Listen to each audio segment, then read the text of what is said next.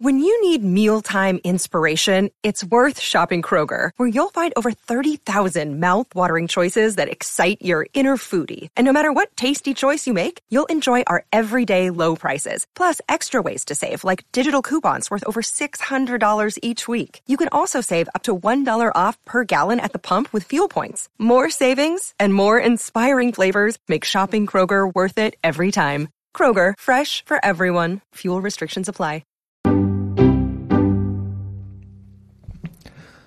Hi, everyone. Welcome to this week's episode of The Violin Podcast. I'm your host, Eric Mugala, where I get to interview violinists from around the world.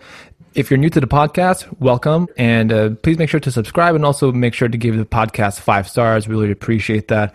My guest today is a violinist who is a current student at the New England Conservatory of Music in Boston, Massachusetts, and is a prize winner of several competitions in the Dallas area. Please let me welcome Nikki Nagavi. Nikki, it's great to have you on the podcast. First time meeting, but always pleasure to making a new friend today. Hi, thanks, Eric. Thanks for having me today. Absolutely. So let's get to know you a little bit. Nikki, where are you from? And uh, how'd you end up in music? How'd you end up uh, playing the violin? Sure, yeah. So I'm originally Persian. My entire family is uh, from Iran. They immigrated here. Most of them are in around the seventies. And uh, I was born in Dallas, Texas.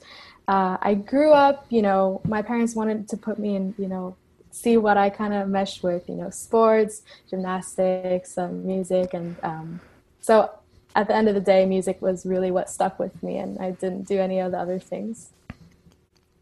So music was like a really integral part of your life from yeah. from a very early age. What what right. age did you start the violin? And was that your decision? Was that your parents' decision? Tell me about that. Yeah, so um, even before I was born, I know that my parents, they really loved classical music. Uh, neither of them are musicians, but they've just really, they loved like the sound of the violin, the piano. And um, so when I was born, I think they, they had an idea that I would do that, you know, growing up. And so um, they put me in music lessons at age four. They gave me the choice of the violin or the piano, and I chose the violin. I'm glad I did. Amazing choice. um, Amazing choice. so, so yeah, I, I was playing since then. There were a lot of times um, throughout my youth where, you know, of course I didn't want to practice. Still today, I don't always want to practice.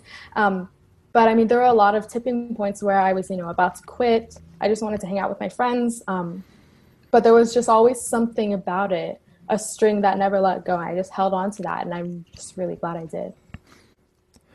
Yeah, it's always trying to convince yourself at a very early age to practice, to continue practicing. I know that me as an educator and a teacher, I always tell, even through like these online lessons that I've been doing with my students, like, hey, if you if you survive these thirty minutes of your lesson, there's a soccer ball waiting for you outside. So right. yeah. yeah, and it's always like, it's actually, it's it's very funny because a lot of it is like, you know, being on board with the parents, the parents really making sure that, you know, the parents and the teachers have the same goals and seeing if the, you know, it's all all hands on deck for those students to succeed. So, right. Nikki, definitely want to touch base on your your competition experience. I know a lot of people are interested in practice tips and advice, and I always like sharing like little bits and pieces and pick, you know, brains of like my guests. So. Let's start with that. You actually have an, an enormous following on Instagram, over forty-two thousand followers on Instagram, and a lot of those videos that, you know, and I'm a follower as well, and a lot of those videos are, you know, self-motivation videos, and it's also kind of like a, kind of like a practice vlog in the sense that you're working on certain pieces at certain times in your life. And can you just talk about how that came to be and what the... and what the idea of the practice vlog came about? Sure, yeah. Um, so I started it about two years ago. Um, it was very private. I allowed maybe six of my friends to follow it and made sure none of them are musicians so that no one could judge me. Um, and, you know, the quality of videos and stuff weren't so good back then. But one day I just kind of decided to, for fun, like I think it was like a video on upbow staccato, and I, I I did a little research on my own about it, watched some, you know, what like so many renowned pedago- pedago- pedagogues have to pedagogues, say, yeah, yeah. pedagogues had to say about it. And, you know, I kind of like formulated my own response to practicing it, and I edited the video on iMovie, and um, I mean, it was really all low key, and I posted it for, you know, an audience of zero musicians.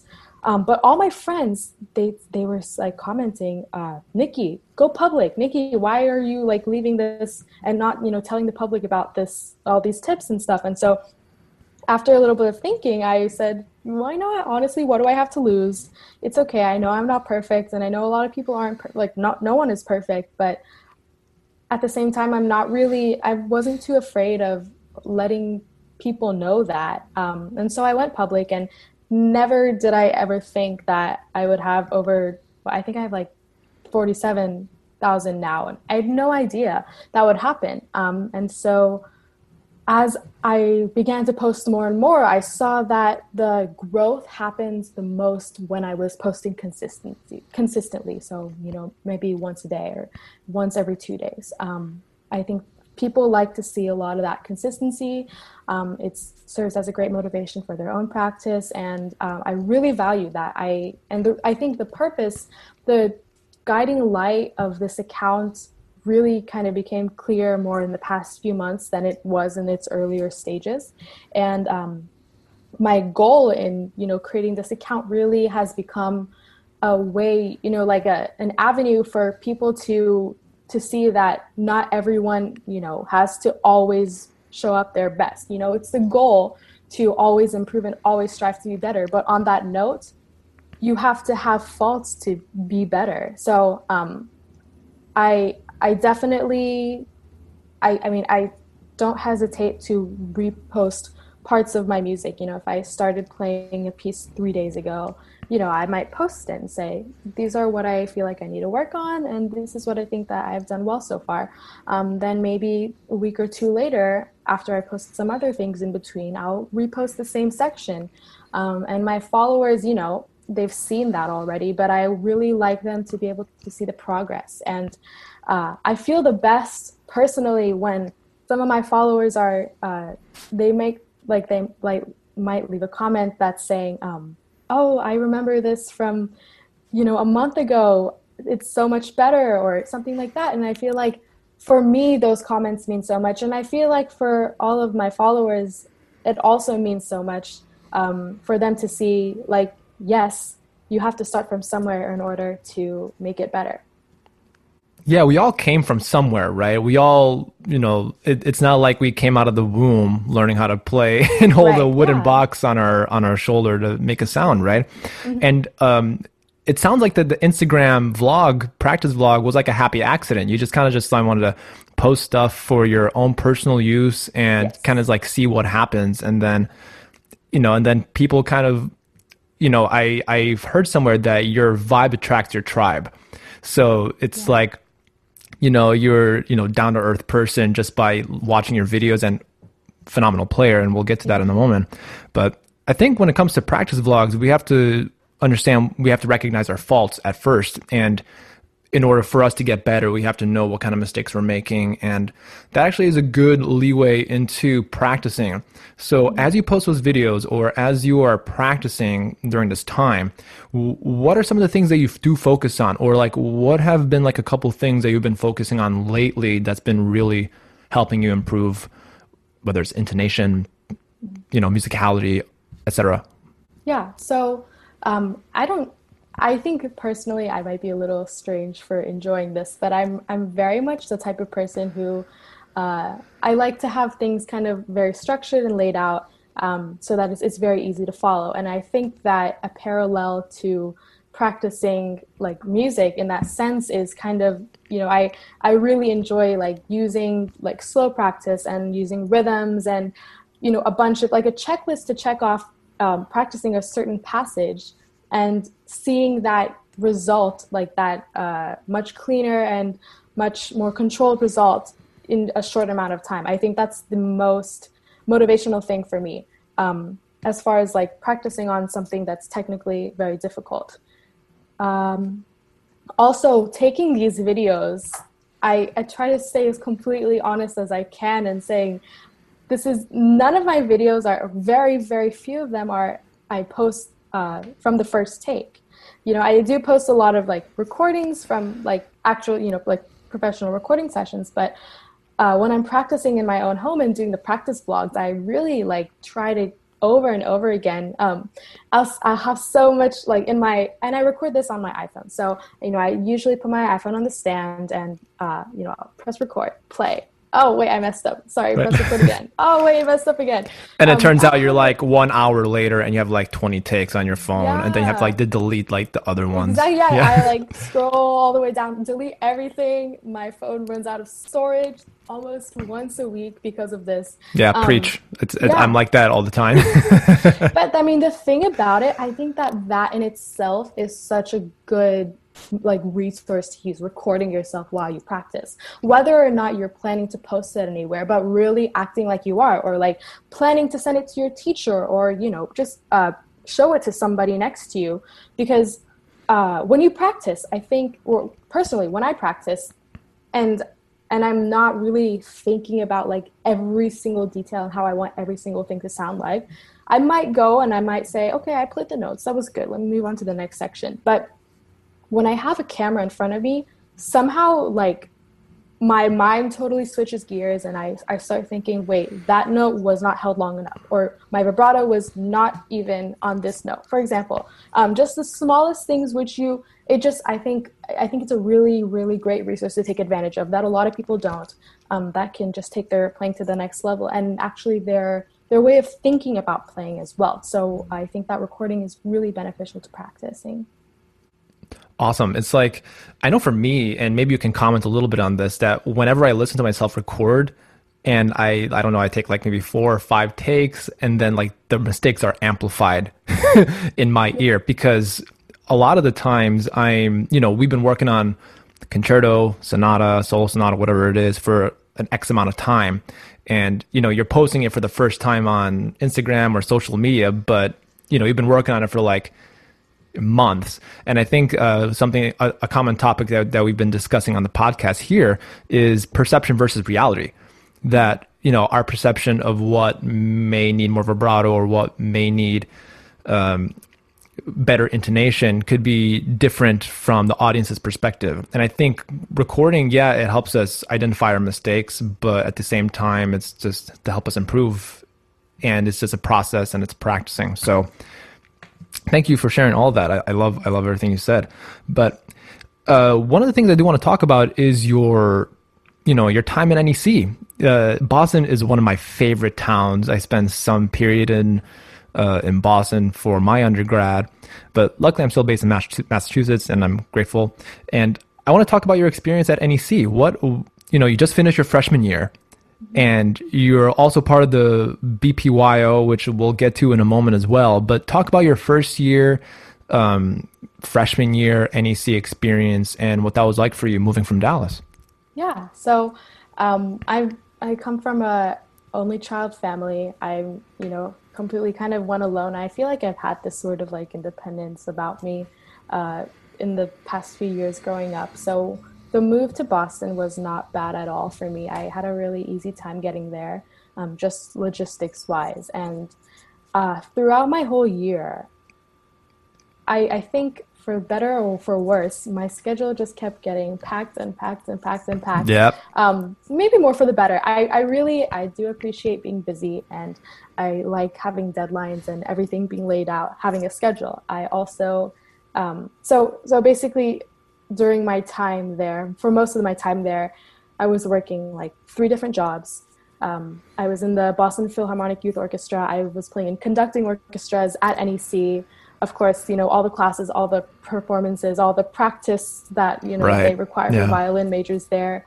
Um, yeah. So, I mean, I was like teaching, I was working in the Welcome Center there. I was also in like some leadership organizations, such as the Student Leadership Council and the Residence Hall Association. Uh, and I always had like, I, I don't really use Google Calendar for like the day-to-day activities at school, but like I always had a little planner walking around with me, and my friends would always say, oh, oh yeah, I'm, there's I'm... Nikki reading her planner, getting up again. Yeah. Goodbye. You know, I'm, I'm old school like that too. For some reason, for me, I mean, I've, I've transitioned into like, like, iCal and Google Calendar and stuff, but I'm I'm a I'm a paper pen kind of person. Like I paper pencil, paper pencil, you know, uh, paper pencil kind of person, because like I like something like physical in front of me that I can like erase instead of having to, you know, type it out. That's, I I feel I feel so you. Yeah, it's so like satisfying. You know, you get that done, you cross it out. Awesome. Do you, uh, totally random question, but I know that we're like, you know, classical music is heading towards using iPads and, you know, Apple Pens and iPads and using, are you, are you a user of like, like iPad, like scores, and do you use that with like the, with the pedal? I don't. You I don't? A lot of, I have a lot of friends who do. And I think it, I mean, I totally think it's a great resource that is out there. But for my personal purposes, I wouldn't really have much use for it. I think for people, you know, who are gigging around and hmm. have a lot of different music that they need to keep with them at all times, then it's definitely a really great thing to have, but not for myself. Yeah. And that goes back to the question of like, is, you know, technology more efficient than having, you know, paper and pen? Like, even, you know, you can write the same thing down on a calendar, you know, you'll remember it, and the act of writing it down, you'll remember it a lot more, in my opinion, yeah. at least. Um, so Boston, Boston's a great town. It's a very, very big classical music hub, and there are a lot of great players um, in that city. So let's talk about like what a typical day like would be for an N E C student. So you said you were juggling with a bunch of jobs and your schedule filled up. Like, what would a typical day at N E C look like for you? Yeah, so I would wake up in the morning. Let's say it's a Monday morning, uh, right after the weekend. Try to get an early night. We'll see about that. Right. Um, but uh, so I wake up in the morning around eight or so. Orchestra rehearsal starting at nine, all the way until twelve p.m. Um, you know, after I, I get ready, eat breakfast. Uh, they have a great cafeteria. I personally really like it. So then um, orchestra at twelve. And then all of our classes are between twelve to five p.m., all of our academic classes. So I might have, you know, solfege and mu- uh, tonal practice, which is what we call music theory, as well as keyboard for these three days. And I, I might have a language course as well. So, yeah. And so, uh, you know, I'll finish those things, and then five p.m. and beyond, that's kind of my time for, oh, maybe, you know, I have a gig scheduled. So I'll, and actually I did a few at Berkeley um, with their conducting orchestra. So I, you know, would walk to Berkeley, um, or maybe I had some grocery shopping to do. So I would go to the grocery, like to Trader Joe's, and get some stuff and come back. Um, usually around seven to eight p.m. is when I start my practice. And that, I tried to make it earlier when I could, but it just wasn't possible a lot of times. Yeah. So um, around, you know, from then all the way until a lot of nights, all the way until midnight, I would stay in the practice um, rooms, the practice area, uh, which is when they kicked us out at midnight. And I'd come back to my dorm, um, get ready for bed, and get ready for the next day. So midnight is the official cutoff line for, you know, be, people getting kicked out of the practice room. I know for me when I was at Boston Conservatory, and it was like, I think they, back then it was like two a.m. It was something ridiculous oh, okay. like that. But yeah, I think um, that actually is a good segue into something I want to talk about is, um, you know, physical and mental health when when you are practicing that many hours and you have a lot to juggle with. And some some people are night owls. And if you are, I applaud you, because I, I'm a morning, I'm an early bird, and I, I go to bed at ten, like ten on the dot. And I can't practice in the evening because I'm just simply not efficient. Mm-hmm. Um, can you, can you share your thoughts on, you know, after a long day and you're trying to force yourself to practice in the practice room, are there any tips that you can offer, you know, young musicians out there who have that kind of schedule? You know, they have a full day of school, then they have extracurricular activities, and they have to do homework, and then in addition they have to practice. Do you have anything that can um, kind of motivate these young students? Yeah, so I, I definitely think first and foremost it's always important um, to prioritize your sleep. Like, if, if you get one hour done and that's it, and it's late and you have to go to bed because you have to wake up early the next morning, take that time to sleep, because if you like don't get enough rest, you're kind of, you know, setting the next day up for, you know, not like such a great time, and not like even being less productive then. Um, I think that a, and a lot of times when you're on a uh, when you're on a time crunch, or when you're simply, you know, maybe not up to it to stay for a long time in the practice room, Um, don't think of it so much as time, but rather uh, accomplishments. So, you know, think I want to get, you know, these bars done within this movement of this piece. And I, I like really want to get it under my fingers.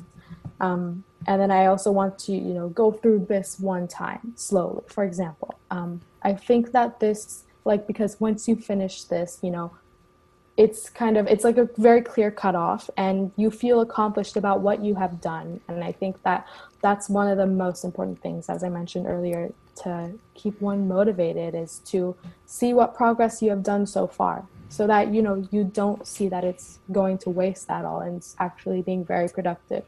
Um, I definitely think that, you know, between measuring time-wise and measuring content-wise of your practice, there's an important balance to strike.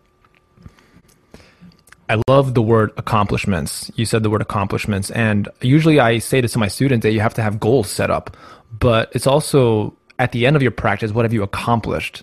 And celebrating those tiny little gains, you know, like if you're trying to vibrate that one note that you recorded yourself on, right? I think that's, you know, little little baby steps forward is better than trying to go too hard, too fast, and then you end up in the same spot. I know for me that Uh, I I love my sleep, and I think sleep actually helps improve your memory in terms of what you practice in the practice room. And yeah. I also want to talk about over-practicing because that's also an issue, right? And I always try to talk about quality over quantity. Do you have any uh, do you have any thoughts on, you know, the amount of practice that has worked for you? Mm-hmm. Sure. Well, to be completely honest, I am very, very rarely a culprit of over-practicing, so mm, okay. um, that it's not something I have as much thought about. Uh, but I mean, seeing my friends in the practice room for hours on end, you know, and then at the end of the day, they come out, and I, I do think that it's, um, I'm sorry, what was the question again? No, the question was like, what, um, what is your thought on the amount of time? Like, in, you know, we have, we talked about quality over quantity. So have you shared your, can you share your thoughts on like a time where you over practiced and it actually wasn't efficient for you, or if you over practiced and it did work, you know, because sometimes over practicing does work. So yeah. like, what, what are your thoughts on that?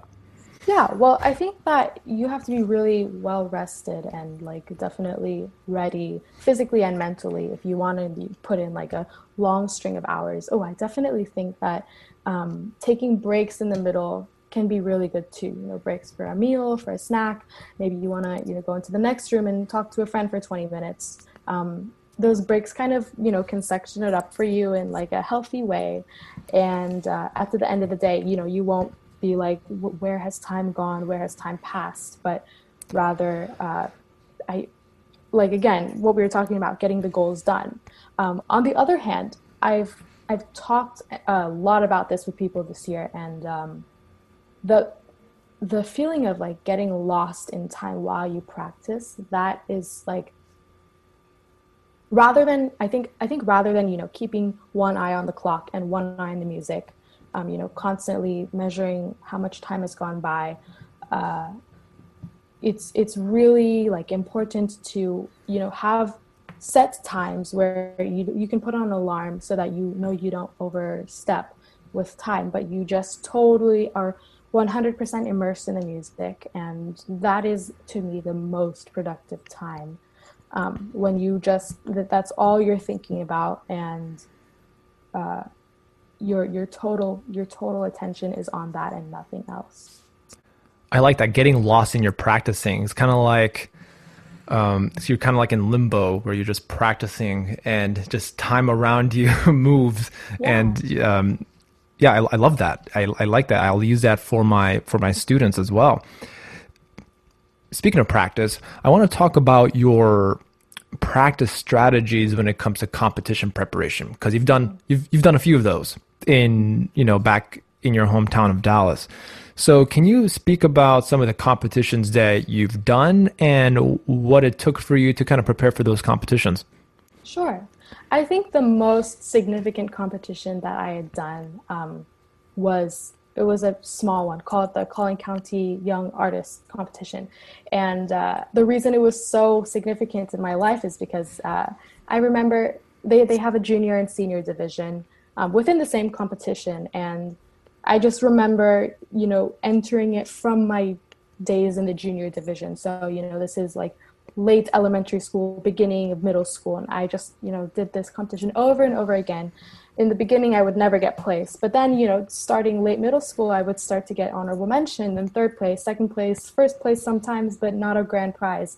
Anyway, I did this for eight years. I was to the point where I knew the, like, the administrators of the competition. I knew, like, every single rule about it, everything about it. And my parents also, you know, every single year driving into this, the same place. It was in a community college, um, the same hallway, walking in, no, you know, knowing everything about it. And then um, the year that I did win, my junior year, I think that was the eighth time I had entered it. And um, it just felt like, like when I was younger, it just, it felt like I could never get to that point. But then when I actually did get there, I just, you know, it really made me reflect on like, wow, look at everything that's happened. So on that note, I just wanted to stress how, you know, even if it feels like it's impossible, it's definitely possible. And this was by no means like the Tchaikovsky competition or, you know, Queen Elizabeth or anything like that, of course. Yeah, it was just, it was kind of like a local, it was like, it was like a local thing. Okay, yeah. Yeah, but I mean, but to me, it felt like the world at the time. Like it mm. was, because it, it just meant a lot. And it, it meant, it meant that, you know, persistence does pay off. Um, now, as far as individual competitions and preparing for them, the biggest thing that I tell everyone as far as nerves and stuff, because that's usually one of the, you know, biggest problems when you're about to compete, is that you're so nervous, you know, to play, and that this is the one important time. This is the time that actually matters. You're not in the practice room anymore. But, um, and so a lot of people tend to overwork themselves, perhaps in the warm-up room, or, you know, overstress. Uh, the thing is, and this is, you know, sometimes hard to really take into mind, but what I've really tried to take into mind is that, uh, you've done all the work beforehand and the months of preparation beforehand. That's already done. And the week before, the day before, that's if you're expecting to, you know, get better or like make that time be the difference in whether or not you win, that's that's just not going to happen, even if you want it to, um, even if you're meaning for it to. So I think really just, I think that that should take the pressure off of a lot of people, just realizing I've done everything I can, so let me just display to them the work that has already been done, instead of stressing about, have I done enough work? Or, you know, because at the end of the day, you've done what you've done. And um, for a lot of people, that is like a, a great deal of work. And it's definitely like a great place they've uh, reached personally. Um, and, you know, when you're in the room and and you're worried about this time being like, the one time, I mean, judges can can realize when someone's playing, when someone really is prepared and when someone really isn't prepared um, mm-hmm. at that level. I mean, the musicians, you can tell as a fellow musician. Um, and yes, you don't want to make those mistakes, like those small mistakes that you wouldn't usually make before. However, you're less likely to make those mistakes if you're not stressing on them. Um, one other really quick thing I I heard from someone, actually my cousin, Milad Daniari, he's a double bassist up in New York. And he told me once, uh, if I ever feel like I'm about to make a mistake or I'm ever feeling about the song, because I've been in, I've been in a situation like a few times where, you know, I'm in front of the judges and I'm, I, at first my mind is kind of off, but then I kind of turn my mind to the music and I'm like, oh my God, what if I made a mistake right here? And instead take that thought out, out of your mind and imagine your tone filling up the space as like a colored like gas, like a purple gas or something. And you just like completely shift your attention to the tone. And I think that the reason that works is that it's such a strong visual um, that it completely takes your attention away from any mental like hiccup that you could be making. I love what you just said. And I love your cousin's advice and focusing on tone. Because we're sometimes we're so caught up in trying to figure out how to play the notes, right? Mm-hmm. When something is so difficult for us, you know, all we're worrying about is just trying to get that scale all the way to like, you know, X position. Mm-hmm. And what I, what I what I love about what you said is just like trying to take away the attention of the nerves and the the anxiety and focusing on something that's positive. And yeah. I love I love exactly what you just said, and I hope that everybody is getting value in this uh, in this interview. And if you're not subscribed yet, please make sure to subscribe and uh, hit those notifications. Really appreciate that. So preparation, preparation, preparation. That's all it takes, right? And you know, when we talked about this on the first episode of the Violin Podcast with Galia Kostner, um, I, w- I want to ask you what it's like, like the decision you make before a competition. How many months prior to the competition do you make that decision where you want to commit, or even before the deadline for the application? Like how, what's that conversation like in your head? Yeah, so I think it's really important to think about what else you have during that time, you know, around that time, maybe a month before it already. You know, if you're, if you have some, you know, huge other projects planned, you know, it might seem fun to enter the competition now, but once you get there, the amount of stress that it's going to build upon you might, in fact, like make you, like your quality of work less on both projects, the project and the competition. So I think that that's one huge question I ask myself. And if so, if I do decide to do it, then I really do try to keep that time of the month um, like pretty, pretty uh, bare as far as planning anything else. Um, and then once you have decided to enter it, you know, really, you know, structuring and seeing, okay, I have X many months until it has to be to this point. And I, you know, I, and so like taking it maybe week by week, saying these three weeks, I want it to, I want to be able to play like this. And then the next three weeks, I want to be able to play like this, and so on. Great. Thanks for sharing your thoughts on that. Really appreciate that. I want to transition into the kinds of music you like to play. You know, this is a violin podcast. Let's talk about some violin music. What are some of the things that you've been working on lately? Yeah. So, um, well, of course, I'm definitely just still trying to get a lot of repertoire under my belt. I'm currently playing Zigeunerweisen. I was doing some Bach a little earlier. Uh, and um, I'm doing a Beethoven sonata. Uh, oh, which sonata. One? Spring. Oh, um, what a I'm joy. I'm actually going to be playing it for the Basically Beethoven uh, festival that's going to be uh, broadcasted virtually in a few weeks from now. It's just a Dallas area festival. And so, but I think that it's really awesome, you know, that somehow, even though with everything going on right now, we're still able to, you know, make progress in our learning and our music. Um, and one one big goal that I've been having recently, and something I've kind of realized, is that I want to create music that's like exciting for people who might think before, I don't like classical music. You know, I feel like mm. a lot of non-classical musicians might look at classical music and think, oh, like Mozart, Beethoven, like, oh, I don't like anything that they have. I, they've heard maybe like... Right, all the white um, guys. One, yeah. Well, I mean, anything. And so mm-hmm. I think that, you know, it's it would be a, like a really great way to draw them in by maybe showing that the violin can do more than just that. Um, and they can mm-hmm. play more pieces than just classical music. Um, and even the classical music that they can play, you know, it can actually be really exciting and draw a lot of emotions. Um, on that note of non-classical music, I've wanted to for a while, you know, have like a series of really popular pieces that's just like doing a cover on the pieces and maybe broadcasting that out and seeing what kind of audience responds to that and what they like about it. I feel like, you know, a lot of music music is the most powerful in my experience uh, when it conjures up like some kind of a memory. So, you know, if you've heard the music when you're really young, um, it might, you know, remind you of your parents a lot, or your home, like the, the, the home that you grew up in. Um, if you hear it, you know, from, you know, a time when you were in your twenties or thirties, you know, when you were like really like young and active and, you know, going out and everything, you know, it might bring back like a joy of jubilancy of that time. And um, I hope that if I can play, you know, songs that really are meaningful to people, then, you know, that'll just connect them on a way deeper level with music than they already are connected. Awesome. And if you're watching and if you're listening, please like a, please leave a comment for the next piece that Nikki should do a cover of. I think that'll yes. be really, really awesome. And uh, I would love to collaborate with you. That'll be super fun as well. Yeah. um, so Zigeunerweisen, Beethoven, Sonata. Uh, so you're doing that for the Basically Beethoven mm-hmm. Festival.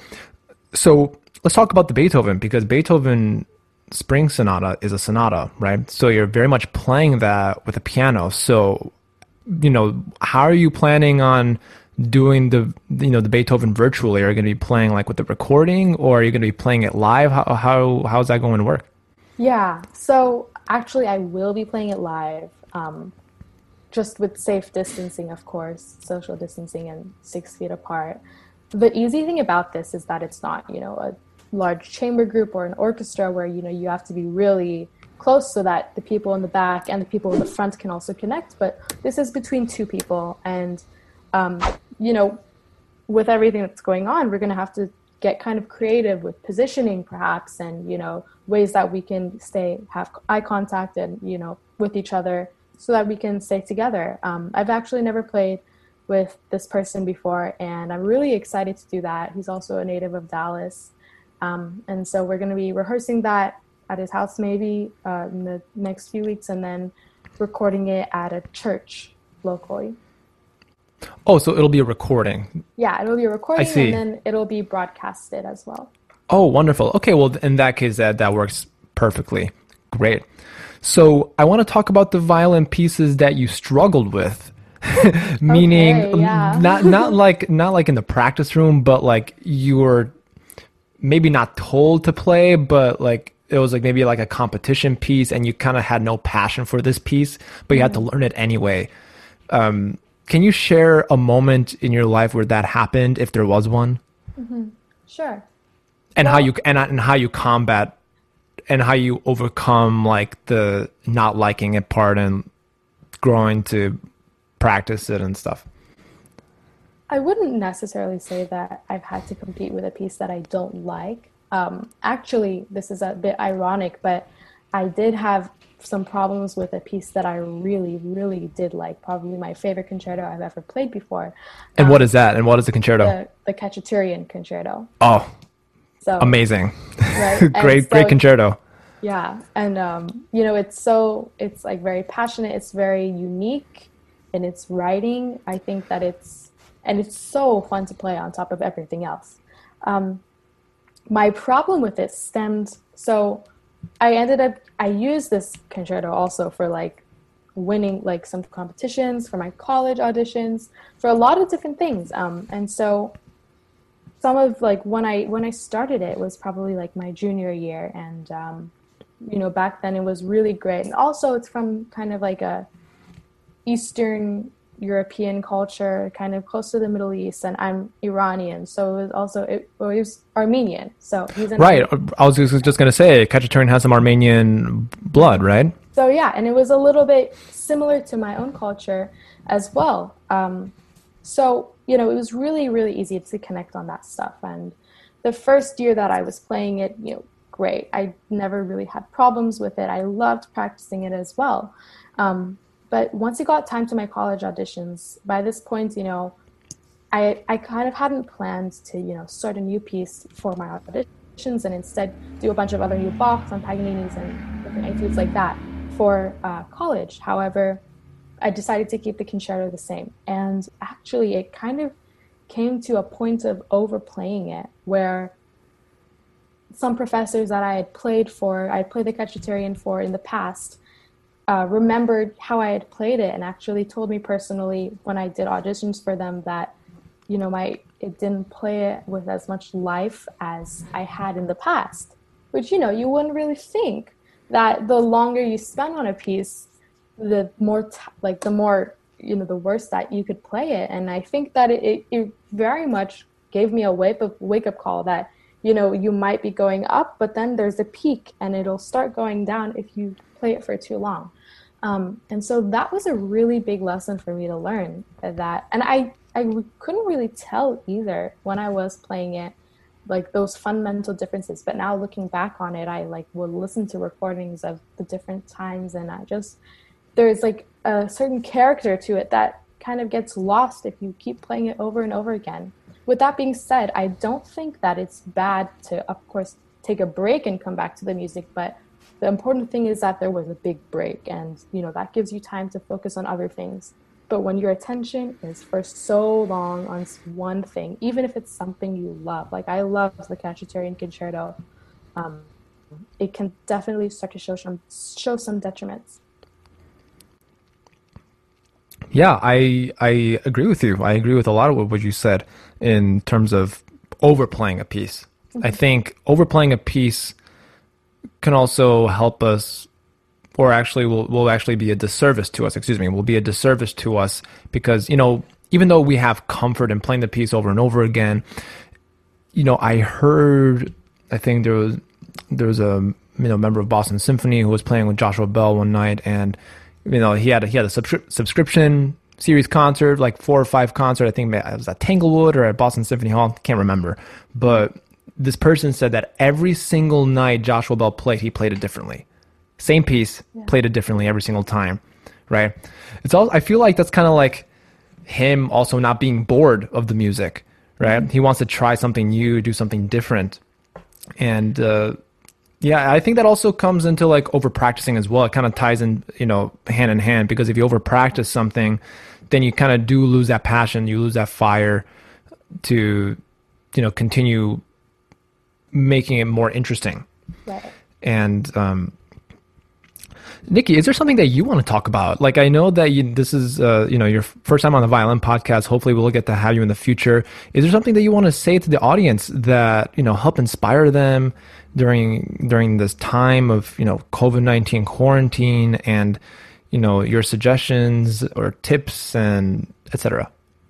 Sure. Yeah. Um, I think that right now is such an, an I, I mean, I, everyone knows that right now is such an unusual time, and, um, you know, so many people are home and having to take advantage of things they've never had to take advantage of before in order to maybe keep employment or, you know, keep progressing with their own skills. And with this being said, I think that as a musician, growing up in the twenty-first century where there's so much technology also taking over, and, um, you know, it's just, it's not how it was, you know, when all these great pieces were being written. Um, I think that flexibility is something to always keep in mind, uh, for a monetary aspect, for, uh, I'm sorry, for a financial aspect, and for, you know, like a employment aspect. I think that for a lot of people who do want to go into music, um, it's important to be multifaceted in the way that you can transition when you need to to different things. Not that we're going to have a virus every five years, for example. Well, let, let's let's hope not. Well, let's hope not. Let's sure, hope not. Yeah. And actually, I also want to pose a question of like, mm-hmm. How do you think classical music is going to open? You know, I think that's also like a big question, and, um, you know, it's rhetorical. I don't expect yeah. you to answer this right away, but for everybody who's watching this video or listening to this podcast, leave a comment. And if you have any ideas on how to reopen, if it, if it's social distancing, or if there's any other creative solutions that we can all come up with, um, in the classical music community, we'd love your thoughts. Yeah, absolutely. On, on that note, I feel like there's so much Uh, maybe that we'd been taking it uh, for granted before, you know, live music, just having the option to play with other people and collaborate face to face in real time, not with a, with the lag of a, a video conference software, for example. Um, I think that definitely there will be social distancing and fewer people, maybe in open air spaces. So on that note, it might be, you know, kind of like a reawakening to classical music, and kind of showing that we can survive, you know, centuries of, you know, through wars, through famines, through civil wars, um, through viruses. Music is always there as a sort of remedy for people to hold on to, right? And right, yeah, of course. I think that especially as things open, um, I kind of imagine music becoming as a sort of smaller and more personal experience. So maybe three or four musicians performing a quartet of some sort for a small audience. Um, and in that way, the audience is able to, you know, ask questions personally of the performers and notice things. It just becomes more special for them. And uh, that that there's a stronger bond between the audience and the performer. And I think that, I mean, that bond definitely will solidify those listeners as um, longtime audiences of classical music. But on the same note, it might be difficult to um, invite new audiences to explore classical music and create like a bigger platform for people to listen, um, which is why I believe it's so important to try to create content content that appeals to people who are not just longtime listeners, but new and younger audiences as well. Couldn't have said it better myself. I think that's what the whole purpose of the Violin Podcast is, is to kind of like break that barrier for people who are, you know, maybe a total beginner or someone who has no idea what the violin's all about, and, you know, comes across this podcast and be like, oh, so, you know, these are actually kind of amazing topics that we're, that these people are talking about. And, you know, hopefully if you do like this podcast, share it with people. And um, now, before we go, I kind of want to talk about your hobbies outside of music, outside of violin, because everybody has interests outside of music. So what what are some of your hobbies um, outside of music, and um, to kind of like, you know, decompress from your violin? Yeah, so I'm extremely close to my family, and I love spending time with them, uh, traveling with them, you know, going out with them. It's the greatest joy to me. I have a little dog. I play with her a lot. Um, Aww, that's so regular, cute. Just a regular person. I've taken an interest recently. I'm sure a lot of people have been taking interests here and there, but in um, interior design, I love Ooh. watching. And I know my room right now, this is my bedroom, and it looks very bare. Yeah, yes, I was I was just going to say, like, how can you be an interior designer and have, like, blank walls? Like nothing. Yeah, I know. Um, actually, it's it's part of a project that I'm I'm taking on. My room used to be, like, blue and, you know, not very cohesive as one unit, one, like, living space. So I've actually decided to, like, kind of strip it bare and start new. And um, it's the renaissance happiness. of Nick. Uh, it's, it's it's a renaissance of your room. The renaissance of Nikki's room. Period. Yeah, yeah, yeah, for sure. But I, I really like. I love creative outlets in that, and I mean, it kind of goes. It doesn't. You know, it goes hand in hand with music and just, you know, expressing yourself out there. I know it sounds cheesy, but really, the reason. I mean, why. Why continue having new young artists and new recordings to listen to if it's going to be the same exact thing as what we've heard and what has come out hundreds of years ago? Well right? said. Yeah. Well said. So, and so, you know, with these new ideas and new forms of playing and new platforms which they're uploaded onto, I, I think that's incredibly important. Um, just staying up to date with everything that's going on, because classical music and music in general is just such such an important part of the world. Well, I couldn't have said it better myself, Nikki. I think uh, you're a fabulous person, and it's such a pleasure to meet you. And since you're, you know, in the Boston area during the school year, you know, uh, would love to, you know, connect and also, you know, work on some projects if Absolutely. if that ever becomes a case. So, ladies and gentlemen, we have Nikki Nagavi. Really appreciate, Nikki, for you coming on to the Violin Podcast. And if you like what you've heard, please make sure to subscribe, hit those notifications, and also leave a comment and a five-star rating. It really helps the podcast grow and also build this amazing Violin Podcast community. And uh, ladies and gentlemen, Nikki Nagavi. Yeah, thank you guys so much for being here. And thank you, Eric, for having me.